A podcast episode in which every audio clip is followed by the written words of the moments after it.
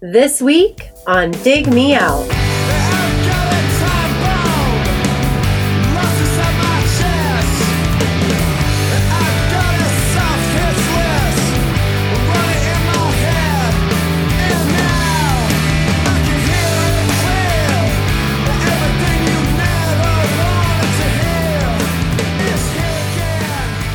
With your hosts, Jason Zia and Tim Minichi.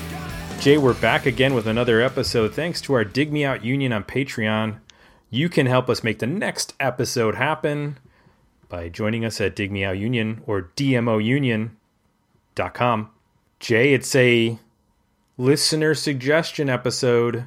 Back in the groove. Yep. This week, the 12 month anniversary of one Mr. James Stelter. He could not make it for this particular episode, so he gave us his pick. And you might remember uh, his pick from last year. No, Lusk. He picked Lusk. That's what it was. Oh, okay. Wow, Lusk was a year ago? Yes. Oh my god. What do you think? That- we like like three That's weeks ago? blowing my mind. Yeah, it feels like it was three months ago. like legitimately, if you would ask me how, when when did we do the Lusk review, I would have said three months ago. Nope. August of last year. God. I think August of last year. Around that around that time. Yeah. So this year, you went with something a little bit different, but equally, I would say, lesser known. It's the band Juno and their 1999 album, This Is the Way It Goes and Goes and Goes. It was released on DeSoto Records in March of 99. They only put out one other album, which was A Future Lived in Past Tense. That came out in 2001. Uh, the, just a quick history. They're from Seattle, Washington. They formed in 95. Uh, the band had there was a number of different members. The main group was Arlie Karstens, Gabe Carter, Jason Geyer, Greg Ferguson. They went through a number of bass players, including um, at one point Nate Mendel from Sunny Day Real Estate was the bass player, and uh, Nick Harmer, who was in Death Cab for Cutie. Um, but they were a three guitar band. So that's an interesting little bit of info. Not a lot of three guitar bands, a lot of two guitar bands, a lot of one guitar bands. Not a ton of three guitar bands. I was wondering about that when I listened to the record. Okay, cool. Well, there you go. Uh, they broke up in 2003. After after this album, they had some bass player switcheroos for a while. Um, Travis Saunders was the original bass player. He left after this record, and then they that was when Nate Mendel and Nick Harmer were bass players for different periods of time for the second record, and then uh, they reunited in 2006 for a couple shows, but they've pretty much have called it quits of ever playing again. So just these two records, and then a bunch of singles that came out. Um, they also did a split single um, in 2000 with uh, the Dismemberment Plan, which is an interesting combination. And they covered for the for the uh, each covered a song. They did one original and one cover for this EP. They covered DJ Shadow's High Noon, and Dismemberment Plan covered the song Crush by Jennifer Page. Which, do you remember Crush? No. That was like a 90s pop single. okay. So, v- small discography from this band, only together for a couple years. Had you heard of them previously before this review? I own both the records. Oh, well, well. I think uh me uh future lived I might have on actual physical CD. And at some point I came about the uh the record we're reviewing. It was in my library. Very nice. I was familiar with the band from people talking about them. I don't think I really ever spent much time with the record, so this is a bit newer for me. But I knew the name and I kind of knew what they sounded like. Um, not entirely, but I, I, I guessed based on who liked them and what they also liked. and I remember them getting written up in you know music mags and in the, at the end of the 90s and 2000s. So James gave us a bunch of comments for this episode. I'm not going to read all of them right now, but I'm going to read some of them and then I'll sprinkle in some of the other comments. So he says, My first exposure to Juno wasn't this album, it was the 2001 follow up, A Future Lived in Past Tense. I think that's why I never associate Juno as a 90s band, though they were around for a few years before releasing their debut. This is the way it goes and goes and goes in 1999. The fascination for me started with reading a review of A Future Lived, maybe in CMJ. It mentioned Juno having three guitars, a guest spot from Nate Mendel of Sunny Day Real Estate of Foo Fighters fame and uh, Sunny Day Real Estate and Foo Fighters fame. And they were also on DeSoto Records, label mates of Shiner. I was sold. I got a future lived first, but then I quickly picked up This is the Way It Goes also. So we'll, it, the rest of his comments are on specific songs. So we'll talk about those as they come up. And then um, he has his overall review in there as well. So we didn't have any comments over at Patreon, which I was surprised. I thought a few people I thought out of our community would have been familiar with this record and chimed in. It's I don't think it's is it on Apple Music? I don't think it's on um, Spotify. Uh, the problem I found is uh, there's a lot of artists named Juno. Oh, that's yeah. so if it is on Apple Music, uh, I wouldn't know because I I searched for it and it was in my library already, and I didn't bother. But I did notice there's a lot of artists with this name. Right, and I had the MP3s. So I'm guessing it's been a, maybe a little while since you've listened to this record. Uh, do you or do you bust this out all the time? Oh no, it's been a while. Okay, so revisiting it now, Jay. Tell mm-hmm. me something you liked about the album. This is the way it goes and goes and goes by Juno. Yeah, I always thought I always thought this band was from DC. Um, it has a little bit of a, I guess, a mix of like some post-hardcore sounds, like maybe the some of the playing style, mm-hmm. but then tonally it's very lush and like almost uh, Swervedriver ish kind of feeling. Mm-hmm. Um, I like how thick and textured it is, but it still has a lot of really distinct separation. The guitars are pretty incredible. Uh, when you're listening to the record, you definitely hear three guitar parts, not just you know texturing or layering. It's the, you know there are sections of the songs where it's distinctly three parts, mm. which is really hard to do, and to do it in a way where it sounds cohesive and big and it doesn't turn into a washy mess. Uh, so I really do like that it has a bit of the shoegaze kind of thing with the amount of distortion and reverb and delay that are used at times, but mm-hmm. it doesn't get uh, it doesn't become like a wash of noise. You yeah. can still pull everything out. You still hear three guitars. You still hear bass. You still hear really well produced and performed drums. Even the vocal, which is uh, not. I mean, he's a good singer. I, I, like his voice, but it's not like uh, the kind of voice that's going to soar naturally above music. Um, you know, a lot of times tonally, he's in the same range as the guitars are but you can still pull it out cl- clearly and, and, crisply. So uh, I really love just d- digging into all of the nuance and the layers and the way the guitars play against each other. I think in you know a lot of other bands doing this type of thing, you you don't always get to appreciate that. And I think the way that uh, the sonically this is put together and just how well considered it is, you really get to enjoy all the performances and all the textures, um, and it just doesn't become like one giant blob of distortion. Um, so th- th- I think that's the thing I liked most about it. Uh, I back you up on that. I think uh, the way I would put it is this works for me as an album in terms of its ebb and flow, its peaks and valleys.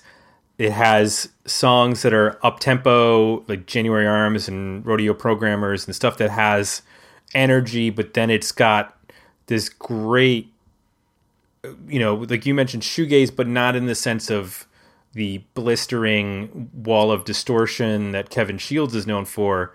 It's a little bit more in the dreamy side of when Swervedriver will like bliss out for a little while or Lush or one of those bands. And there's a, I think uh, from the beginning of all your friends are comedians to the five minute mark or plus of leave a camp leave a clean camp and a dead fire there's like a 15 minute block where there is no vocal Yep. and it's great i i love it because it just right at the center of the record it's just like we're gonna let the guitars crescendos and the dynamics and everything that we do well we're gonna let all that speak for itself for 15 minutes and just play. And it's so refreshing to hear that. So many so much of what i listen to now there's there is no no not no but there's there can be sometimes a lack of just letting the music play and Yeah. letting and letting the the talents of the musicians just sort of take over and i just i just love that they left that like huge 15 minute you know block in the middle of the record.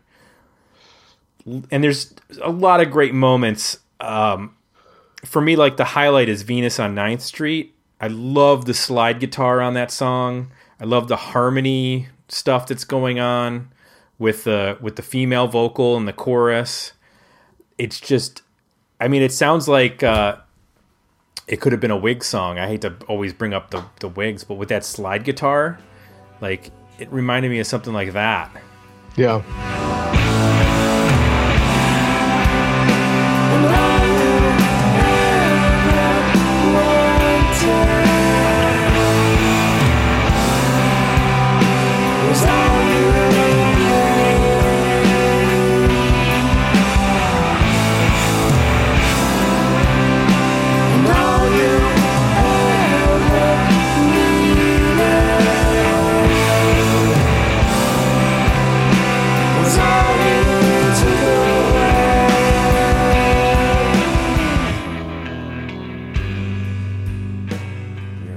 There's just there's a, a number of points on the record where all those guitar parts that are going on that are not clashing they're complementing each other are just it's so much fun to have the headphones on and just listen to everything that's going on. And it's nice that like you mentioned like it's not abrasive so it, you don't ever get like taken out of it while you're listening. It's a nice flow through the record. Well through most of the record i have one nitpick that we'll get to yeah this is a it's i really enjoyed this record in in a way that i had i have not remembered this band in a you know in any constructive way i just remember oh they were a guitar band kind of you know indie that was like it Yep. so I do have, like I said, mentioned, I have one nitpick. I don't like the way that this record starts. Yeah, I'm with you. The opening track is a doesn't do a whole lot to uh to set the record up. That should be the closing track. Yeah, I agree. I would be totally fine. But if you had it start with Into the Lavender with that drum part, totally starts the record in a different vibe. Uh oh, wait. Into the lavender. What's that? Track two for me is rodeo pro- programmers. Uh, no, I have Into the Lavender Crevices of Evening. The others have been pushed. Uh oh. Do I am I missing a track? I gotta look this up now. Wait a minute. Maybe I have a. Oh, apparently on the record. Sorry. Yeah. Yeah, no, Wikipedia has the track listing I have. Oh, that's part of the first. Maybe my songs are mislabeled. Oh wait, you know what? No, hold on a second. No, Yeah, I'm yeah you know what? good. My I, I'm my songs are mislabeled because the song that I said that I like Venus on 9th Street is actually a listening ear. I just I was gonna say that. oh, you were talking about slide, and I was like, I don't think the slide's on that song, but I'll you go oh, I never. I mean, I didn't. I didn't look at Wikipedia until tonight. That's interesting. Okay, so scratch everything I said about any song before this. it should start with Rodeo Programmers. That's where the that's where the album should start. And I like Venus on 9th Street, and I like a listening. I like as far as up tempo, Venus on 9th Street, and then also the slide on a listening ear. But I think that that the Great Salt Lake slash into the Lavender Crevices should be the last track. It just it just sets up the record so wrong with that spoken word dirge that's going on. And I'm like, yeah, I want that that I want to like know what's going on. The first time I listened to it, I was like, "Uh oh, yeah. what is this?" What's going on? The the edges of the blanket. He's thrown up in front of the window. The room's painted a somber yellow gold. And in the dark, there's a soft, formless shade of nothing. He thinks this is where I'm coming from. The dark suits me. A disaster of clothes, books,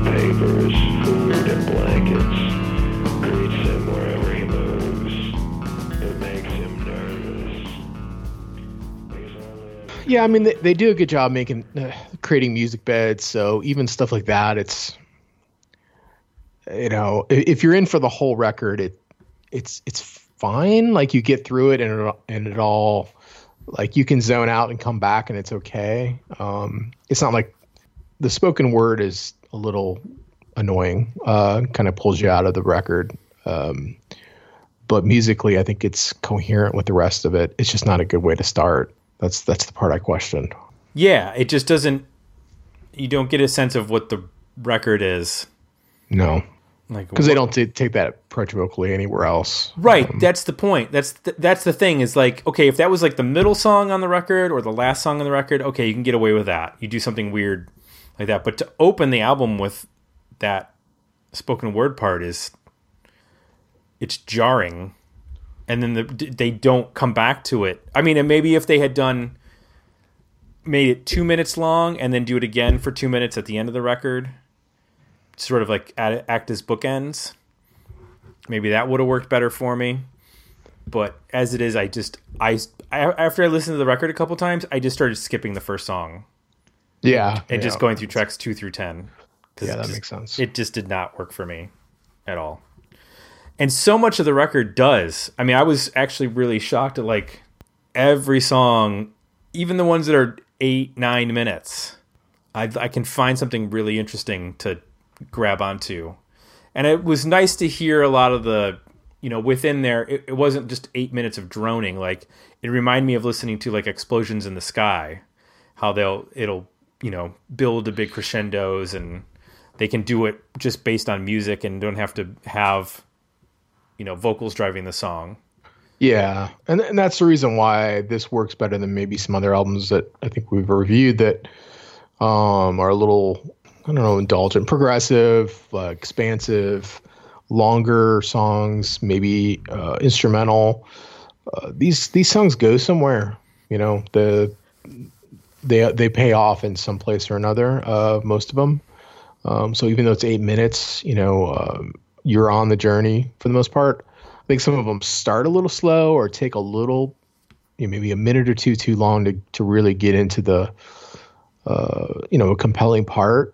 But by consistently by two minutes in, you know, they're establishing something melodic and interesting. And then on on a couple of them, you know, you take some wild turns towards the end uh, where they, you know, really either pick up tempo, like literally they push the tempo up, which is kind of cool to hear, like progressively over a course of a couple minutes, to you know just full on wall of guitars. But even when they do that, I love the. Uh, let me find my notes here. January Arms. So by the time that you get to the end of that song, it's this big wall of guitars. But when you listen to it sonically, especially with headphones, the guitars are really like floating up above uh, and the drums are kind of pulled back. You know, it's it's it's interesting. It kind of messes with your head because when you hear something that loud, you think everybody in the band's like bashing, but when you really step back and listening sonically, you know, the guitars are distorted and they've got a lot of delay and they're creating all these harmonics off each other and stuff. But when you listen to the drums, they're actually pretty like they're played halftime and he's not hitting super hard. It's he's not you know playing jazz, but it's not like he's bashing cymbals. And then somehow the vocal is able to still cut through all that, which to me is amazing. Just again, like I said, on his, his tone, you would think he would have difficulty mixing his voice in a way that uh, just didn't get lost.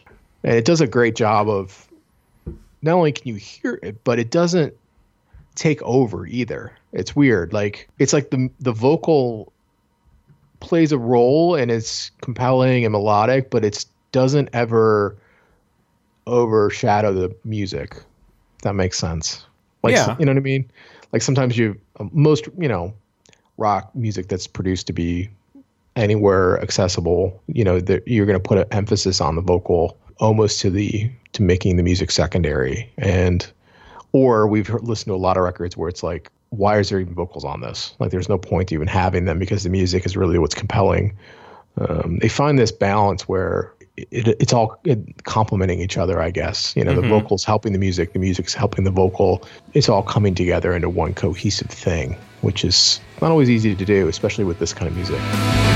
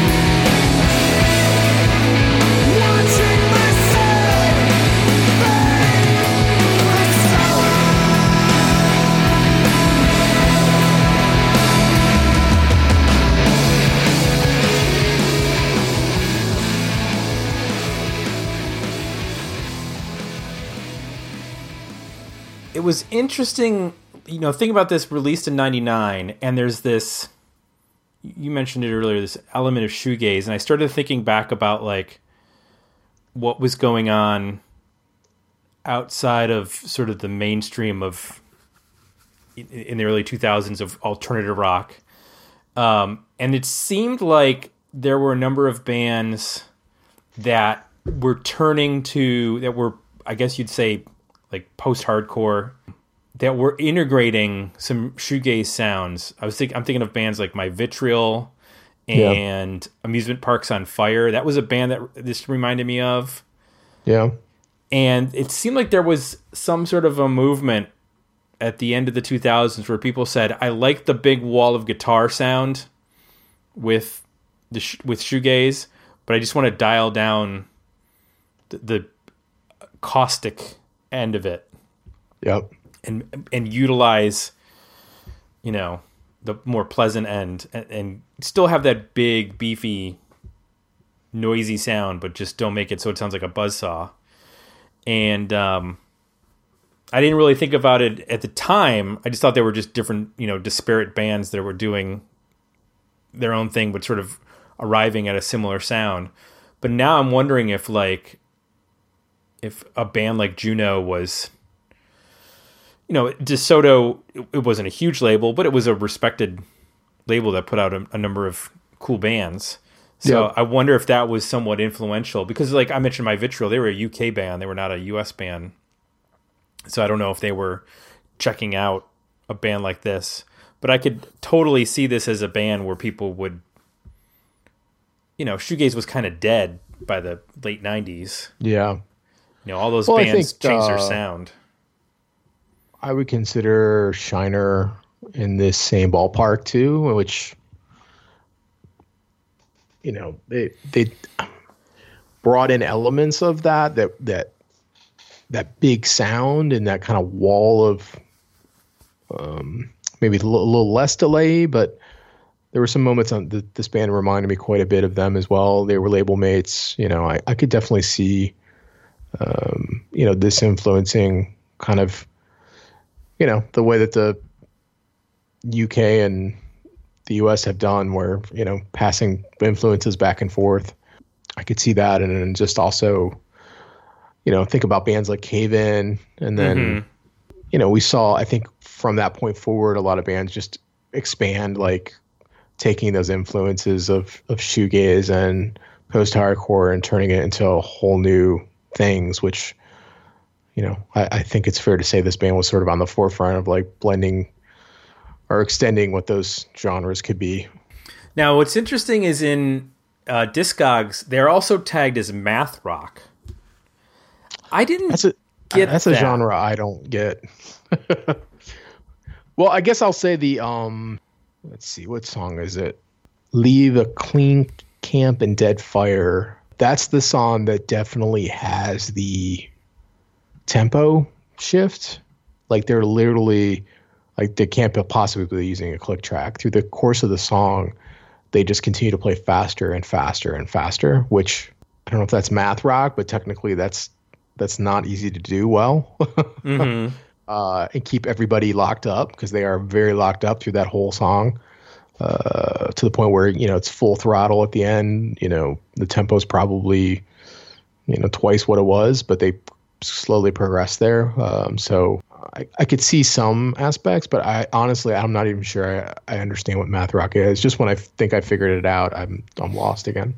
I always thought it was more tricky time signatures and more um I don't know, just experimentation.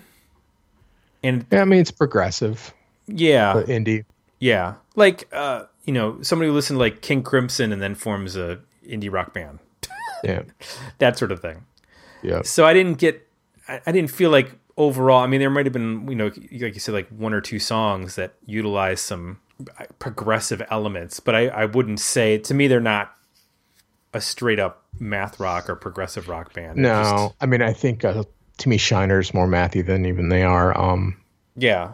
you know, it's more subtle. It's not as in your face, but there are some very dramatic, you know, changes in dynamics and uh, pretty adventurous, you know, use of uh, rhythm and really, uh, I think syncopation and like how the guitars like offset each other and play different parts, but somehow it all comes together and works. You know, when, when you really break them down, you're like, the parts are very different, uh, and usually that just creates a lot more uh, dissonance than it does on this record um, for this band. I'm I'm I'm shocked they're able to put three together, three guitars together, and be this diverse in their parts and have it work.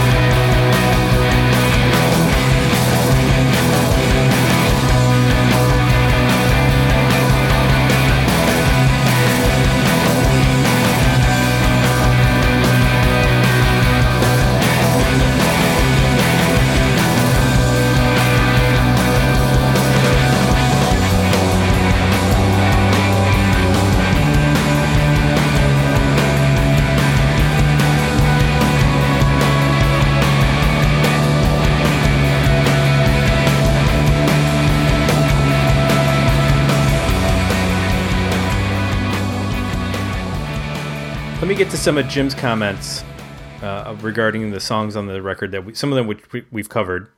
Um, he said, Juno knows how to hook me in. Hearing the clean guitar, noisy atmospherics, and distorted monologue that starts the Great Salt Lake is captivating. It's a beautiful instrumental that sets the tone, cautiously warning us that rock and roll will never die, but maybe it deserves to. The song fades away. Life takes you where it goes. So he actually likes the intro track. And he says, and then a complete 180 shift, punchy drums start off rodeo programmers. It's one of several short, full on rock and roll songs that contradict the previous warning. All your friends are comedians, and Venus on 9th Street are other highlights. Precise, catchy, in and out within three minutes. These were some of the first songs Juno wrote a few years prior to the, re- the album's release. Yeah, so some of these songs were on 7 inches that they put out prior to this. I don't know if it's the exact same recording or if they re-recorded them for the album so they'd all have the same sound. Um, he said, "What I mo- what I like most about Juno are their dynamics. They perfectly blend tight, direct rock songs with spacious instrumentation. Half the songs per- surpass seven minutes, yet it never feels excessive. They can capture different ranges of sounds throughout a song, and it never feels forced. Leave a clean camp and a dead fire." Was an instant favorite, just the way it effortlessly builds over the course of 10 minutes, layering on different sounds and picking up speed until Arlie releases all the tension, yelling out a fervent go, and the song explodes. Um, January Arms follows that same dynamic, slow with subtle intricacies, each instrument brightly standing on its own, and then everything melds together into a classic Juno breakdown. It's the longer songs that I gravitate gravitate to. A listening ear features a haunting duet with Jen Wood and a slide solo that is pure bliss. When the song drops out at 4:30, leaving only a pulsing bass line, gentle guitar, and vulnerable harmonies, only to have everything kick back in to full swing. Two minutes later, it's my favorite part of the album. That is a cool part. I like I like when everything drops out and you just get those the vocal harmonies together. Yeah. That feeling continues on the sea. Looked like lead, a hypnotic slow burn that goes on for eight minutes but could go on forever. It's these types of Juno songs I get lost in, repetitive yet just enough nuance to keep the listener surprised and engaged with a big goofy grin on my face. So he has positive things to say about much of this record, which makes sense since he picked it. Weird um, how that works out. Yeah. So I'm looking at a math rock diorama or a diagram here. Uh, apparently, according to this on Reddit, the math rock flowchart, it all starts with slint uh, and quickly branches to either shellac, Yeah, I know shellac is. bitch magnet, Cap'n Jazz. I'm looking for some other bands that we, we reviewed. Chavez is on here. I could hear that. For the Yeah. uh, at least sounding like this band. Polvo, Yeah. Oh yeah, definitely Polvo. American football. So, you know, it gets a little bit like emo y in here too somewhere. And that's why to me, math rock is weird because it just, it blends all over the place. Right.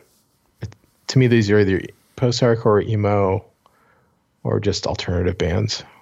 I don't know, Tim. I don't know either. And I was trying to, you know, I was thinking about this in terms of okay, '99.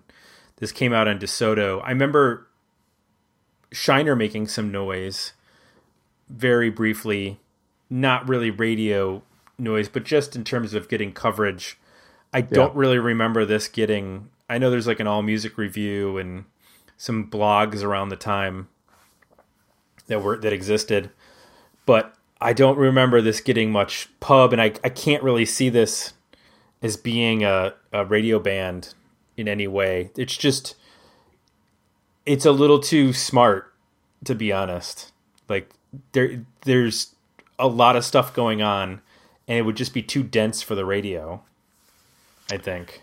Yeah, yeah, yeah. I mean, um, boy, I would love to live in a world where all your friends are comedians could be on the radio, but we don't live in that world, Nope. or at least uh, not on commercial radio. So, Yeah. Let's talk about worthy album, better EP, or decent single. Now, James says, I've never made a list of Desert Island albums. However, if I did, This is the Way It Goes and Goes and Goes would be on it. A timeless classic. So I'm going to put that down Wow. as a worthy album from Mr. James Stelter. uh, I'm at a worthy album. I, don't, I feel like I haven't given one in a while. Uh, Yeah, you've been on a So- tough streak. I know. Sorry. You even Uh, had a single in there at one point. I know. Um, I, I'm I, worthy album. I, I don't know that it's a desert island album, but uh, I enjoyed going back and listening to it. I think it sounds really, still sounds fresh, well produced, well performed, um, creative. Uh, I, I think I have to be in the mood for it at this point in my life. Um, it's great to put on a work to. Um, there's a couple three three rockers that I think uh, James pointed out earlier that you can probably throw on a, a playlist and they'll pop and have a lot of fun. I think the stuff that you know the eight minute stuff you, you really have to I think be in that mindset and being you know prepared for the for the full album experience. Um, but uh, I think it's a worthy album. I think it holds up well together um, despite the slow start. I agree with you 100%. I think this is a worthy record. And cut the first song, and the rest, the nine other songs, hold up perfectly. So I think we're in the same boat as far as that goes. So it's been a while since we've both been worthy records. Rare agreement on our part of uh, recent times. So we need to Way to go, thank James. Yeah, we need to thank James for this pick. I hope people will get a chance to uh, check it out however they can. I was just looking on uh, Discogs, and they did release this on vinyl at the time, only in Europe, and it is not possible to to get a copy. Is it on Spotify? Um, I don't think Spotify's a li- tends to be a little more indie friendly. Let's see. Oh, jeez. Yeah, when you search Juno, you get everything. like, oh, yeah, like hundreds of artists. No, I think you have to search the album think you have to title, for- and it's not there Yeah, gotcha. because there's Bummer. too many too many Juno artists, so you're never gonna find it that way. Yeah, So yeah, unfortunately, you'd have to go to like YouTube, and there's probably a playlist on YouTube that somebody has uploaded yeah. um, to be able to listen to it. But it's definitely a worthy record that people should check out. Thank you, James, for picking this, and thank you for supporting the podcast. Thank you to all our patrons who support the podcast every month with their dollars, which help us keep the podcast and our huge archive up and free. If you'd like to uh, join our union, you can go to dmounion.com or digmeoutunion.com and be a part of it. I just mailed out a whole bunch of stickers this week. There was a bunch a bunch of people getting their union stickers in the mail. yeah, I got a T-shirt to send out. Yep. And if you like what you heard, you can leave us some positive feedback over at iTunes. How about that? So be on the lookout, or not the lookout. If you are a uh, if you're a patron, there's going to be an 80s episode coming up soon. And if you're not a patron, if you want to listen to our 80s episodes, you got to be a patron. Do you know what we're doing? I do. What is it? You want me to you want me to spoil Tease it? it. Yeah. It's a People made little it this far on the episode. Give them a little treat. little band called the Birthday Party. I've now. Okay. Not You know- familiar. You're not familiar? Okay. Yeah. You'll be I'll be I'll be curious. This is the first time I feel like we're getting into something that's like really going to be questionable in terms of whether it's ever entered your wheelhouse. Like we the stuff we've done before, you know, Neil Young and the Cars and we did the Max Q record which was connected to INXS. Like it's got some aspects where we're like, okay, we know what this is. Yeah. I think the only one that's really maybe thrown us for a loop was that Vapors record, which was the first one, and we already knew the single. So Yeah. this one, it's I think it's going to be a good episode just because I don't know what you're gonna how you're gonna react to it. I'm familiar with the band, wh- wh- which we'll get into when we record, Okay. Uh, but Is it good? I'm not I'm not telling you anything. Okay. You're it's not it's not a, it? it's not a good or bad thing there's there's just some interesting stuff i mean you know if the record connects with you that's that's your own you know preferences but there's you need to do do i would do a, a wikipedia on the band so you can learn about them because it's I never do that. I like to learn from you. oh okay i don't want to be your only source of information I, I'm a, I listen. I give it a blind listen, man. I go in. No, if I don't have any context, I keep it that way, and then it all comes out here I'll, I'll, on the put, show. I'll put it to you, I'll just say this because people probably know this who have listened to the birthday party. The original members include Nick Cave Uh, okay. and the guitar, the guy who ended up playing guitar with in the Bad Seeds, Mick Harvey, who was the producer on the record we just did, uh, uh, the Cruel Sea. I see. I see. Yeah. I see where you're going with this. Right. So yeah. So Australians.